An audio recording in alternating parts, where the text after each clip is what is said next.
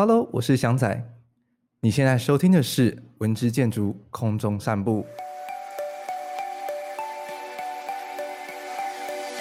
人来人往的台北车站旁，一栋美丽的新雅式建筑曾经被改建得面目全非。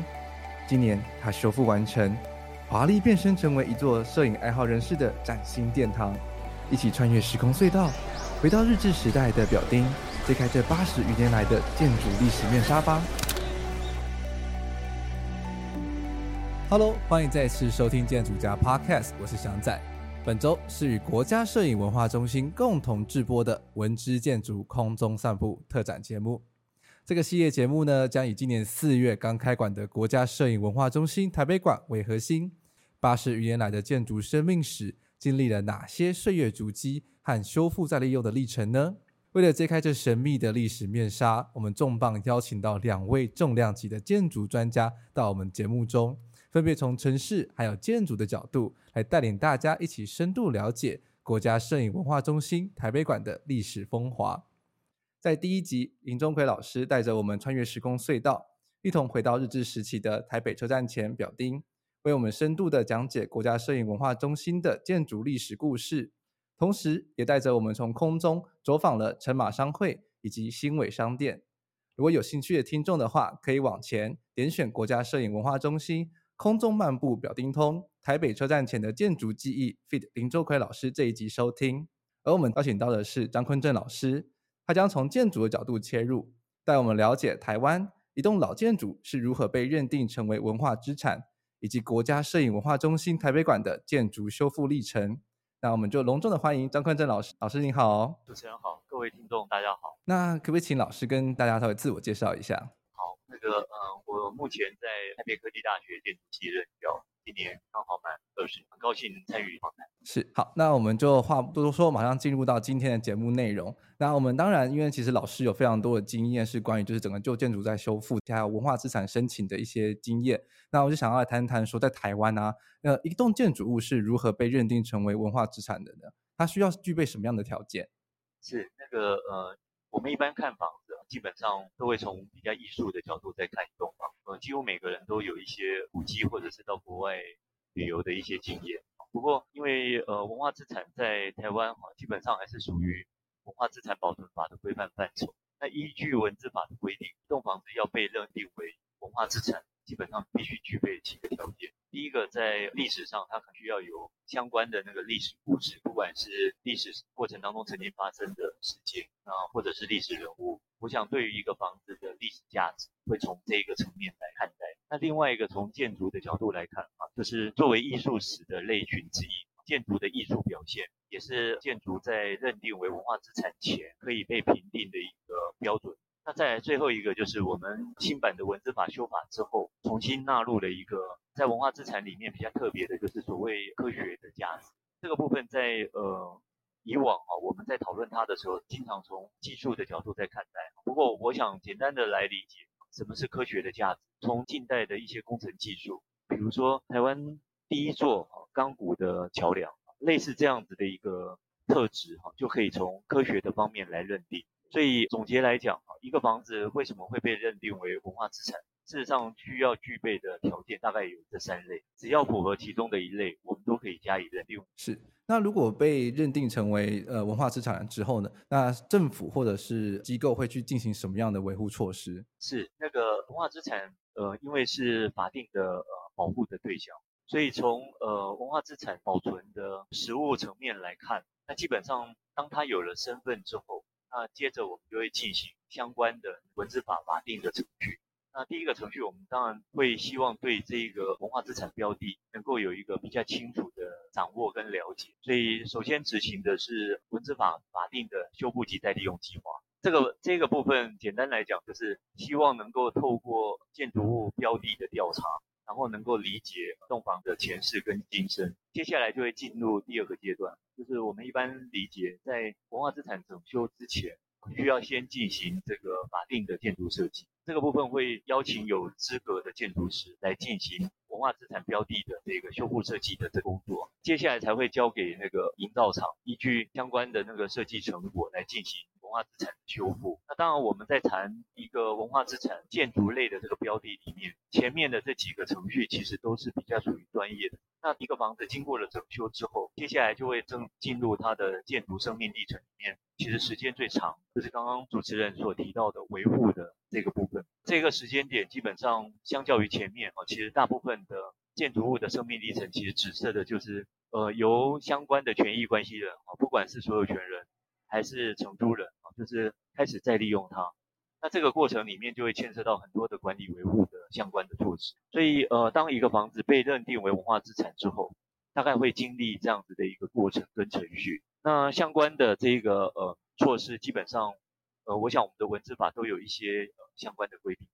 是了解，近几年其实有非常非常多的新闻，都可以了解到说很多私人的一些土地啊，或者是私有的权利人士，他们其实通常可能对于把自己的建筑物变成是这种所谓的文化资产的时候，其实都会有非常多非常多顾忌，然后可能就会不小心的发生一些事情，让这个建筑物不见。就是变成说它保存的条件就消失了。那这是在整个文化资产的运作上面是有什么样的手段，或者是有什么样的机制是有办法去维护的这些资产被保留下来的吗？是因为其实是呃由国家来介入做房子啊或者是一栋建筑的保存，那也因为有政府力量的这个介入哈，希望能够把这个资产能够保留下来。那相对应的，对于一栋房子的这个权益关系人。事实上就会有一些权益的受损，那原来的拆除改建的这个计划可能因此而没有办法执行。那文资法执行三十多年来啊，事实上呃其实经历了很多很多的事件。那当然随着相关的文资标的的消失，可能我们会觉得很可惜。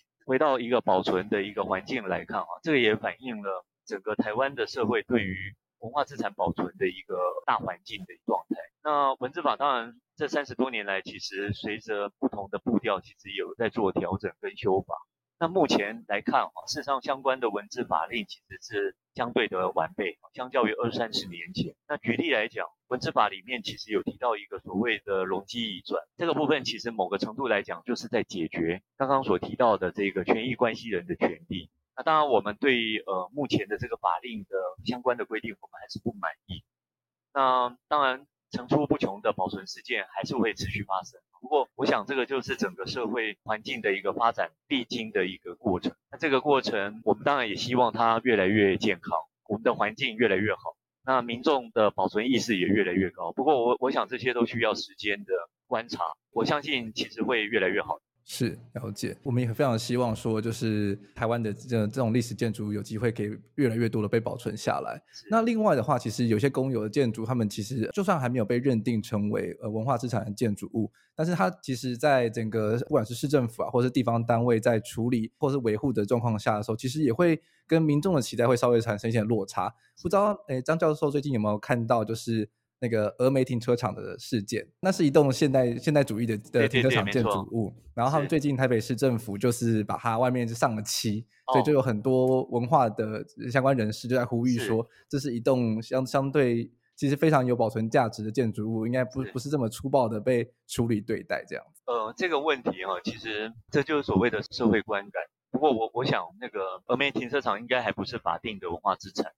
对。那在这样子的状态之下，我想。每个人都可以呃发表自己的意见，我想这是民主社会里面我觉得很好的话，就是每个人都都有自己表达意见的这个权利。不过因为它还不是文化资产，那峨眉停车场的这个状态，我自己觉得，不管是那个停车场的这个管理，所有的人在处理，特别是刚刚主持人提到的这个公有文化资产这件事，因为对一般人而言，所谓的公有的意思，其实就是全民的资产。虽然这些工友现在在管理权上面，其实有每个单位负责单位在做相关的这个管理跟维护，但是其实反过头来讲，它其实回应的一个问题，就是对于所有的公务人员在处理自己手上的这个各项的资产，特别是建筑类，刚提到的擦油漆这件事情，其实在程序执行的过程当中，我想更应该谨慎的面对，特别是我想现在的民众对于那个整个都市景观。或者是那个呃视觉美感的这个要求其实越来越高的状态之下，我觉得所有的公务人员其实对这方面应该要更谨慎。我相信相关的争议其实就会降低。我们也真的是希望说，就是我觉得这是一个常年的教育啦，就是不管是各位公交单位也好，最近发生的吗？对啊，对啊，好像是这一周吧。OK OK，这个我还没注意到。对，你可以就是如果你脸书上去查的话，它有一些新闻，因为它没有身份，对，所以其实不会浮到台面上来。对对对，但是就是会一些路过的，因为我在追踪一些社团，是是是是是，那像那个颜色就会上的非常的鲜艳。但是不不得不说，真的就是美丑看个人，因为我就把这个照片 po 到我们的社群上。但是就是有些人就觉得说，嗯，还蛮棒的啊，因为那栋本来就破破烂烂的，然后这样子上了新的颜色，还蛮耳目一新的。但是有些人就会觉得说，不行啊，它是一栋非常有意义的建筑物，应该要让它是恢复到它原本模样的方式去处理，而不是就是把它上了油漆，让它看起来好像是一座新的。但这就是我觉得这就是在一栋公共建筑物在面对。怎么样维护处理的时候的两难吧，就是每个人对于这栋建筑物它过去的历史，每个人的知道的知识其实是不一样的。好，那进到我们今天就主要主主要要谈论的就是国家摄影文化中心的台北馆。我有点好奇，就是张教授在这次整个修复过程中是担任什么样的角色呢？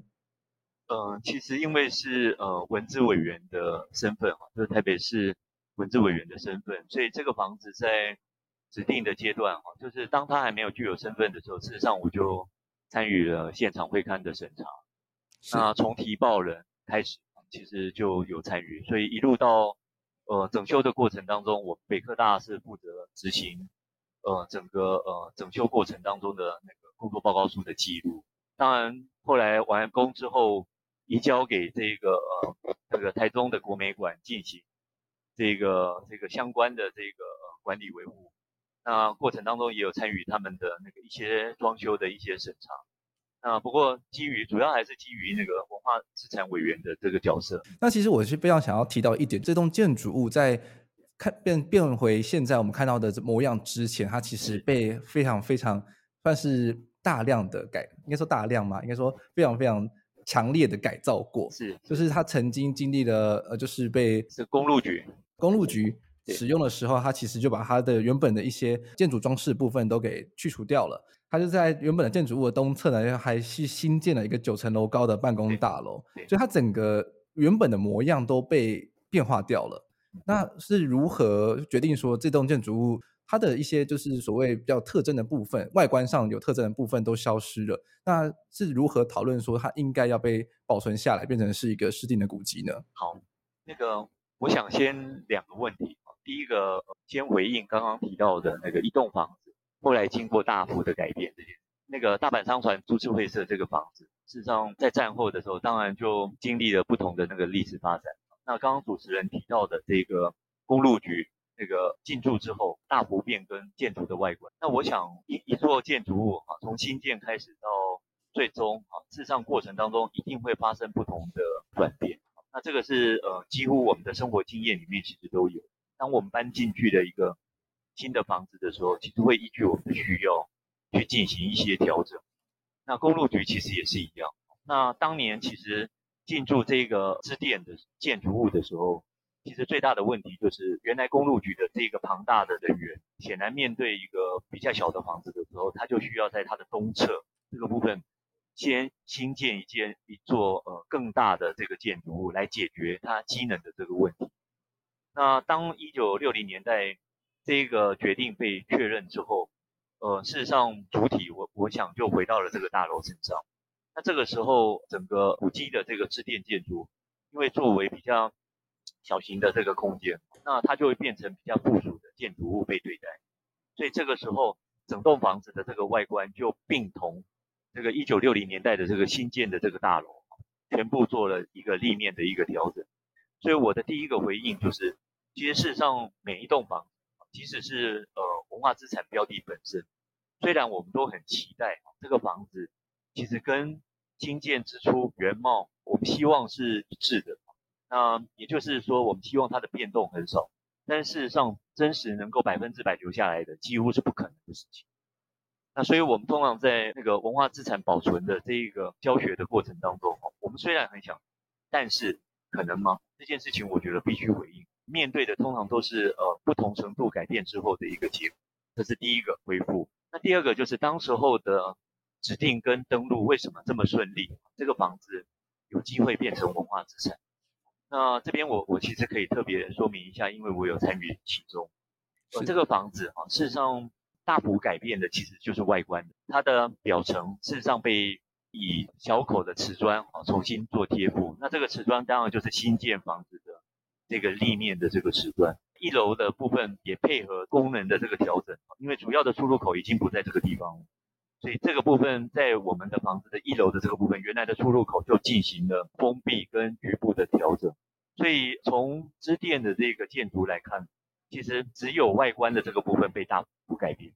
那内部的隔间的这个部分啊，我必须讲，呃，事实上大部分都还留存着原来的建筑的原貌。虽然我们看外观变化非常的大啊，但是当我们进去里面会看的时候，呃，我们当时候其实非常惊讶。几乎所有内部的隔间，包括窗户、木窗、旋转楼梯等等，大部分的材料跟外部的这个变化，其实有着天壤之别。所以，当我们看到这个房子的时候，当时候为什么会给它古迹的身份，而不是历史建筑的身份？其实某方面来讲，也代表了这栋房子其实还保留着原来的这个价值，那个比例其实还蛮高的。所以回过头来，我们后来在讨论它的保存上啊，其实也是有有这样子的一个基础。条件在讨论它保存的这一个方式，所以回顾当时候的指定，到我们今天看到修复之后的状况，其实各位看这个房子，其实可以想象一下，就是外观等于是毁容的状态之下，我们重新去做那个建筑恢复的修复的这个动作，所以内部的这个部分基本上还都还是原来的这个样子。我大概补充说明哦。是理解。那其实除了就是。刚刚提到的，就是九层楼被拆掉了之外呢，它原本的大来商船，它是一个三层楼的建筑，加上它的的入口处有一个塔楼，在后来的时候也被为了要让更多人可以使用的关系，所以它也增建了一层，建了四楼，对，对对对，所以它整个修复过程中呢，除了就把原本的旁边九楼，呃，因为它是其他产权的关系被被拆掉了之外，那原本的这四层楼的建筑物呢，也把它的第四楼给拆掉，然后去把那个塔楼给恢复回来。那其实我就觉得说，整个原外貌的的恢复的过程，其实还蛮多故事可以说的。是是是，那要如何去算考究，让它这栋建筑物的外貌可以回到原本它在日治时期新建的时候的模样？那因为像是塔楼就已经被完全被拆掉了嘛，那如何去处理，让这个塔楼可以算是非常非常还原的方式，去重新呈现在我们世人面前？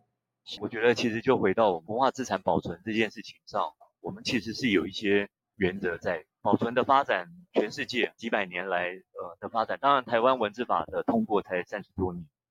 那随着网络通讯的流通的便利，国外的观念跟台湾的观念，基本上我觉得那个落差极小。那刚刚主持人问到的这个问题，就是对于一座古迹啊，不管是消失的部分，或者局部，像刚刚提到的塔楼几乎全部消失，因为它为了增建四楼，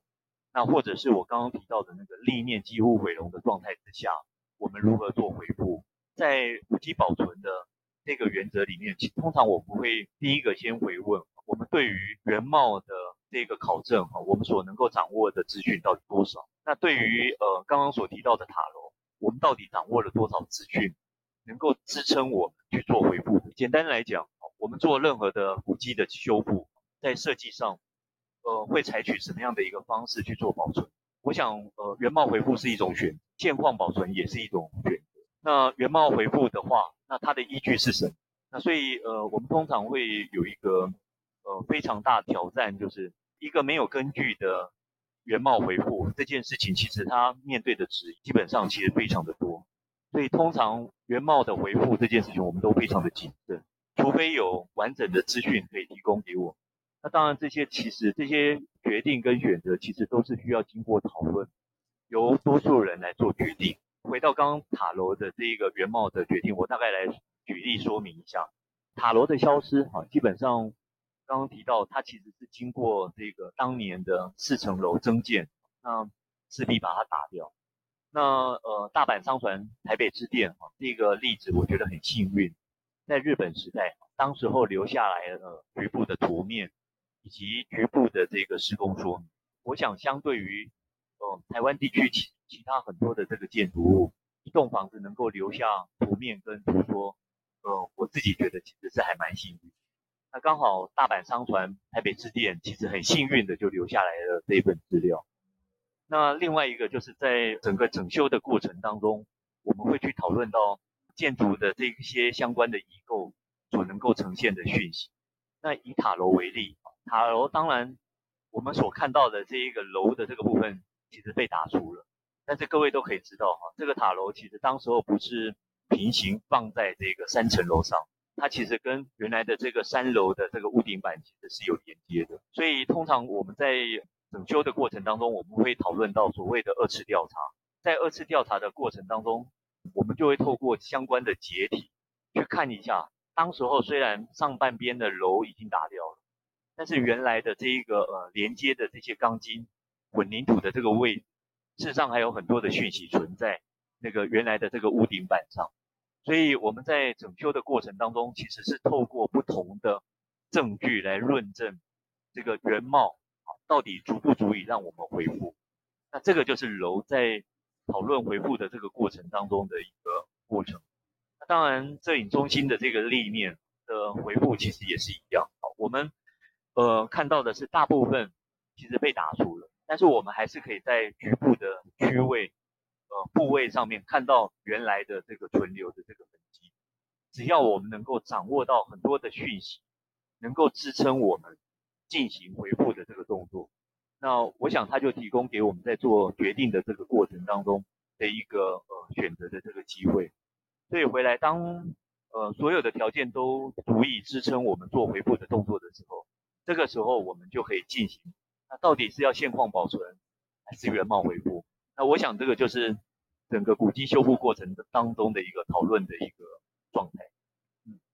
是理解，因为像我自己跟朋友在讨论的时候，其实也对于这所谓原貌恢复的部分非常非常的感兴趣，因为就会产生不一样的论证。有些人就会觉得说，啊，如果它的外观都已经变得不一样了，那它其实就好像就没有必要把它再修回去，所以他会觉得说这样子的过程好像对他来说有点奇怪。但如果是我的观点来看的话，我就觉得说原貌恢复其实是还蛮。重要的一件事情就是把已经消失的东西重新给做回来的话，才有办法去重新去展现出这种历史建筑物，不管是内外的价值都可以一并的展现出来。那其实这就是每个人在对于一个老老建筑或是古迹建筑在修复的时候，其实这中间其实就会有非常非常多的分歧跟需要讨论的地方。嗯，这边其实我可以再补充一下，就是针对刚刚主持人提这一个分歧。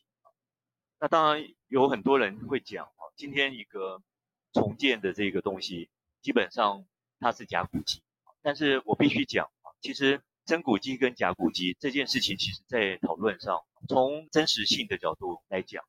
基本上只要我们能够确认今天重建的这个部分，其实跟原来的东西其实是不一样。我们在介绍的时候，我们不要讲这个塔楼就是一九三零年代的塔楼，而是二零一九年或者是二零二零年的塔楼。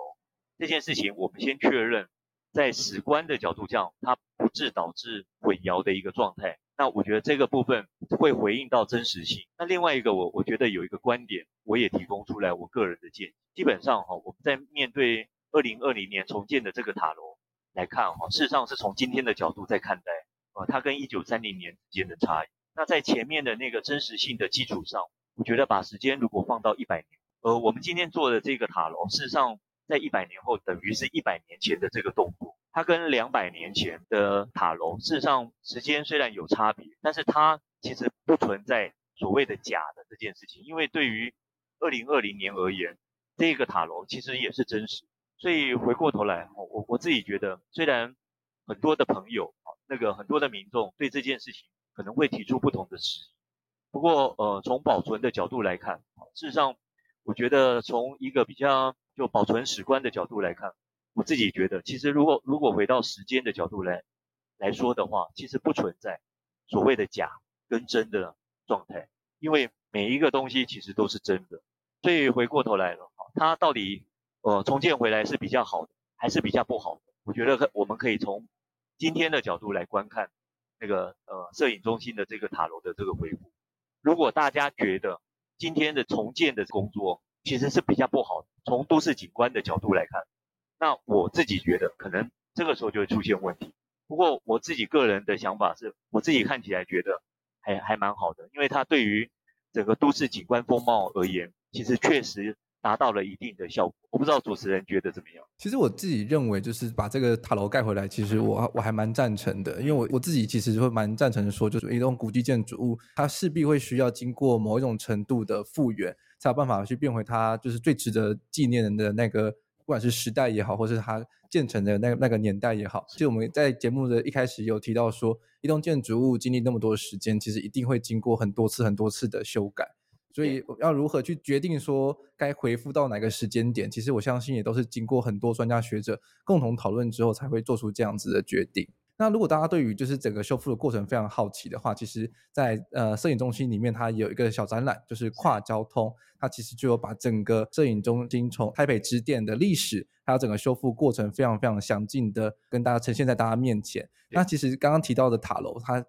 不得不说，真的是经过非常非常多人的努力，才把它重新给呃恢复回来。因为它同时就是建筑师有经过整个三 D 模拟，甚至等比例的木质的模型的放样，才会跟说，嗯，好像真的跟照片上看起来的一模一样。其实这中间真的是经过非常多人的努力了。是是是。那同除了塔楼之外，其实这栋建筑物里面有非常非常多值得一提的部分。那不能请老老师跟我们诶再进一步的说明一下，这栋建筑物有什么样特别的地方？这个房子哈，事实上除了这个刚刚主持人所介绍到的新雅式的这个塔楼之外，整栋房子因为其实是一个当年现代主义的这个建筑的一个表现，做阿西造的建筑哈，透过很多很多表层粉刷面装修哈，包括瓷砖，包括细石子、胆石，包括地砖、面砖等等的贴布，这个房子事实上很多的细部其实还蛮值得在欣赏这栋房子的时候去看。那我也举几个例子。第一个是，呃，刚刚我们讨论的，除了塔楼之外，另外一个比较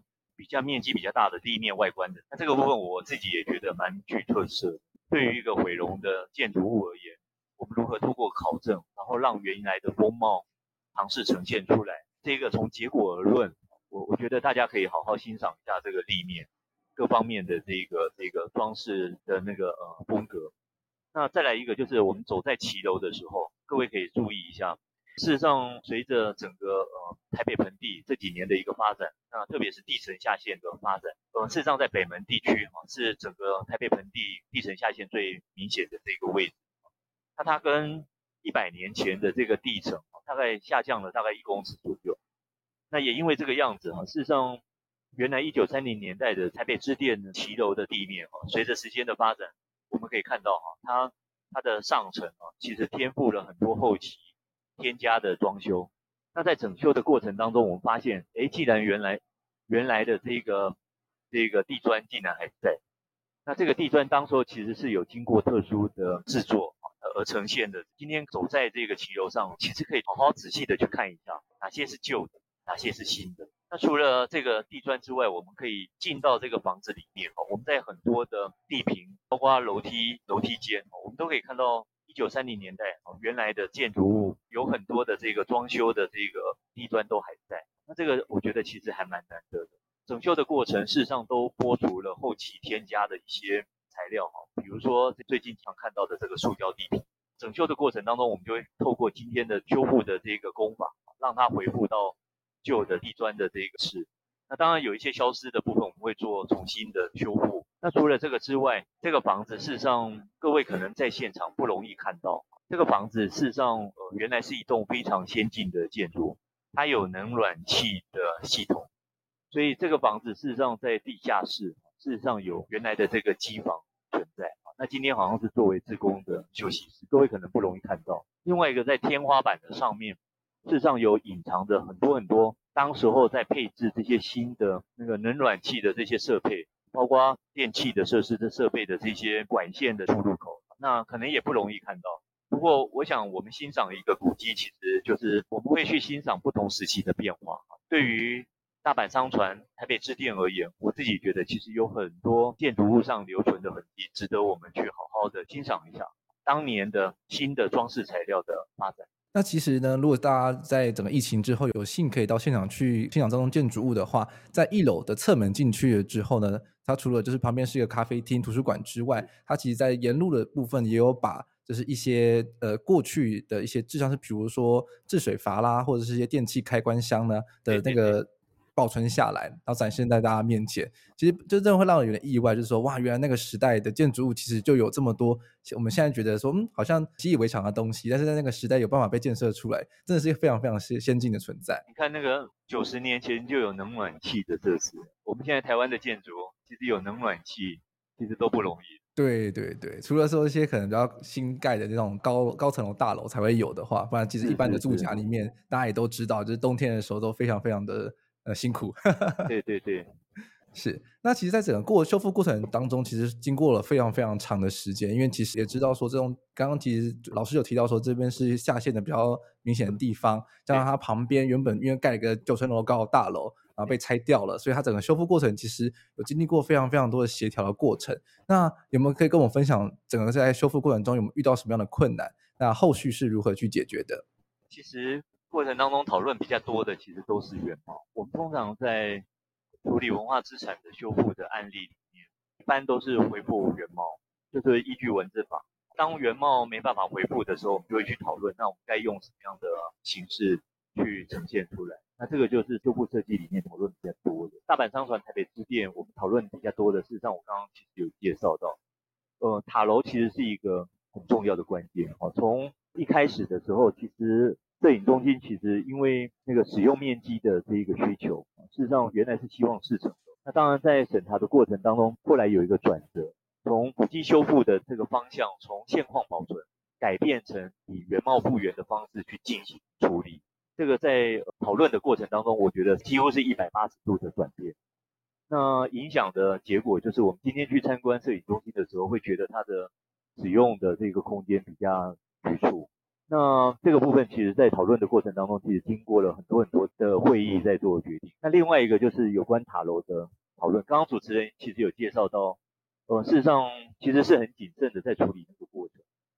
那我们可以，呃，其实民众如果有仔细观看的话，哈，事实上在过程当中发生了一一个误差，哈，就是修复完的那个屋顶一开始出现在大家面前的时候，大家突然傻掉了，那个屋顶的曲线基本上变成直线。那这个时候就在讨论，那要不要打掉重做？那后来的决定是因为好不容易能够用复原的方式去做处理，所以后来还是要求营造厂商，呃，重新调整那个屋顶的曲面。那所以他经历了那个打除重做的这个经历。那很多很多的状态都是如此。所以一个文化资产的修复完成，我想都代表着过程当中很多很多人的努力。那文资委委员其实在过程当中，相较来讲是。工作比较简单的一个角色而已。那对于很多的建筑师跟营造厂而言，我自己觉得其实很多的甘苦谈在他们的心里面，我我想应该非常的多哈。特别是当文职委员有一些要求出现的时候，所有的东西都要重新做调整。那大阪商船其实整个呃经历来讲，我自己觉得其实应该还算蛮顺利。那不过刚刚所提到的就是那个转折，从四楼变三楼，然后从现况保存。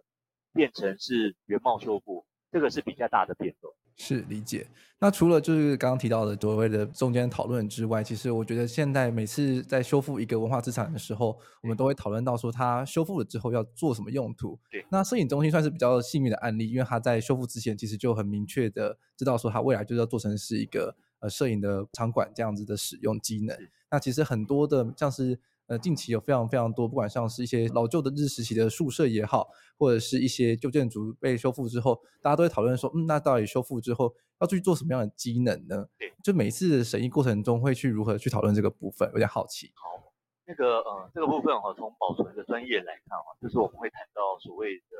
适宜性，就是再利用的适宜性，我们会进行。举例来讲，小房子要变成大空间使用。空间的这个再利用的适宜性，其实冲突就非常的大。比如说一座住宅，你要把它改成体育馆，各位可以想象，这个房子几乎拆光了，也没办法变成是体育馆。那反过头来讲，大房子要改成小空间的利用，从空间的这个再利用的适宜性来讲，冲突性就比较小。所以像各位所熟知的，像华山，很多很多大型的厂房，它要呃做室内的分隔，要把它改变成。住宅使用也好，把它改变成旅馆使用也好，或者是我们现在常看到的作为展演的空间来使用，其实都还蛮方便。这个就是我们在讨论做文化资产或者是有价值的建筑物在未来改变机能的状态之下，我们会讨论到的这一个议题。所以回过头来，哈，我们讨论一个房子，从保存的角度来看，我们其实是有一个原则，在利用的方向。我们其实，在讨论它的未来的这个可能性的时候，我们都希望这边我我特别强调一下，我们希望能够跟原来的使用方式像这个意思，我相信应该大家可以理解。原来作为办公室使用，那最好的未来就是再作为办公室使用。原来是住宿空间使用，那最好的发展就是作为住宿空间使用。当它出现冲突性很大的时候，那这个时候对于整栋建筑物的调整就会面临很大的冲突。那接下来的挑战就会出现。所以回到我们的大阪商船株式会社这件事情，其实我也提到了，就是事实上整栋房子就是一个艺术品。就从文化资产的角度来看，这个房子的本身的保留，其实它就是作为一个被欣赏的对象。所以，我我也鼓励这个民众去参观的时候，可以多看这个房子几眼，它真它真的很特别。是，我也非常非常赞同。那我那老师刚刚提到说你，你你有当过非常多就是文化资产审议的委员，那是不是能再举差不多一两个的其他的文字审议的执行的案子跟我们大家分享呢？呃，其实，在北门的周边哈，虽然大阪商船、台北支店离北门其实有一点点距离，不过我自己觉得，其实民众如果来呃大阪商船、台北支店的话，也许到旁边最近几年开放的，我我自己觉得有好几个点，其实都还蛮值得推荐。第一个呃比较近的，像三井仓库。作为西区门户计划里面的主角，我觉得三井仓库的保存啊，不管好或坏，不管很多的批评或赞美，我觉得它也是一个很值得参观的这个对象。那另外一个就是最近处理完成的，就是北门的这个车技，就是这个 porch 玄关的这个重建。那最近应该已经完工了，我我不知道鹰架拆除了没有。那它的状态其实有点跟我们台北市电塔楼的回复其实状态一样。那它也是另外一个很好比较的一个案例，各位可以去欣赏一下。那再来就是北门啊，就是西区门户计划里面的北门广场。虽然整个整治哈是其实是是广场周边的这个环境，但是对于一个文化资产，从三十年来的这个发展来看哈，对于我们今天在谈保存的而言，我觉得北门所回应的这个保存的这个案，它回应了另外一个很重要的保存的观点，就是所谓的都市保存。我们今天保存的其实不是一栋房子的标的，那当然还包括它的环境。那其他像嗯。去年去年刚刚开幕的这个铁道博物馆，呃，我觉得这一个也是一个很值得去做参观的这个点。我自己觉得，其实呃，作为这个国定古迹，这个案例其实从各方面来看都非常值得一看。那当然，那个北门周边的还有很多很多的古迹，好像五台洋楼、五台街上面的很多很多的，最近因为老房子的整修而出现的一些旧建筑的修复的这些案例，我觉得都还蛮值得推荐给各位去参观。就很可惜，现在是因为疫情的关系，大家没办法出门。但是我相信，如果大家在疫情之后的话，已经现在已经有一个很清楚的清单，可以让大家去台北市车站前去好好的看一看这些建筑物，因为每一栋建筑其实都非常非常的精彩。嗯、好的，那在节目的最后呢，我们真的是非常非常谢谢张老师跟我们的分享。谢谢大家，谢谢主持人。其实我们可以知道，说一栋建筑物从零到一的过程，背后是经过非常非常多人持续不断的努力、倡议还有推动。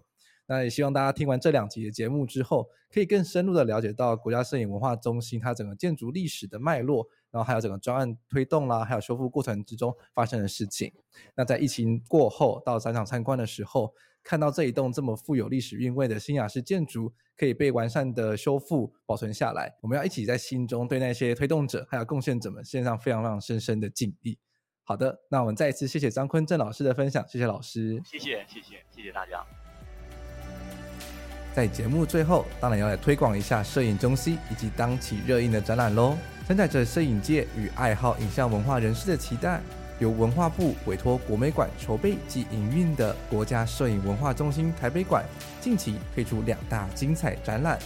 分别是探讨国家摄影脉络的《举起镜子，迎上他的凝视》国家摄影首篇（一八六九到一九四九），以及巡回世界的陈宇时从宇宙到居所的国际展。举起镜子，迎上他的凝视，以镜子作为摄影的隐喻，从摄影技术史、殖民历史的观看关系来探讨二十世纪中期以前的台湾摄影历史脉络，可以欣赏到超过六百幅珍贵而稀有的早期台湾影像。陈宇时这场展览曾经与各国重要艺术机构巡回展出，展览从一张 Man Ray 所拍摄的神秘灰尘照片出发。探讨过去一世纪以来摄影与艺术之间错综复杂的关系，并且从人类文明发展与小至居所、大至宇宙的空间尺度思考城的各种隐喻。以及这些隐喻如何在摄影及视觉艺术的表现中被探索及呈现。受到疫情影响，这档展览在解封后可能已经撤展了。但听到的同时，你可以马上拿起你的手机，点开国家摄影文化中心的官方网站以及 YouTube 频道，欣赏精美制作的简介以及导览影片。疫情解封后，一起去国家摄影文化中心看展吧！看完展览，也别忘了一楼的摄影图书馆、未来式文创商店以及 Coffee to 咖啡，惬意的喝杯咖啡，看看书，为展览体验做完美的收尾吧！谢谢你的收听以及听到最后，我们下周一见，拜拜。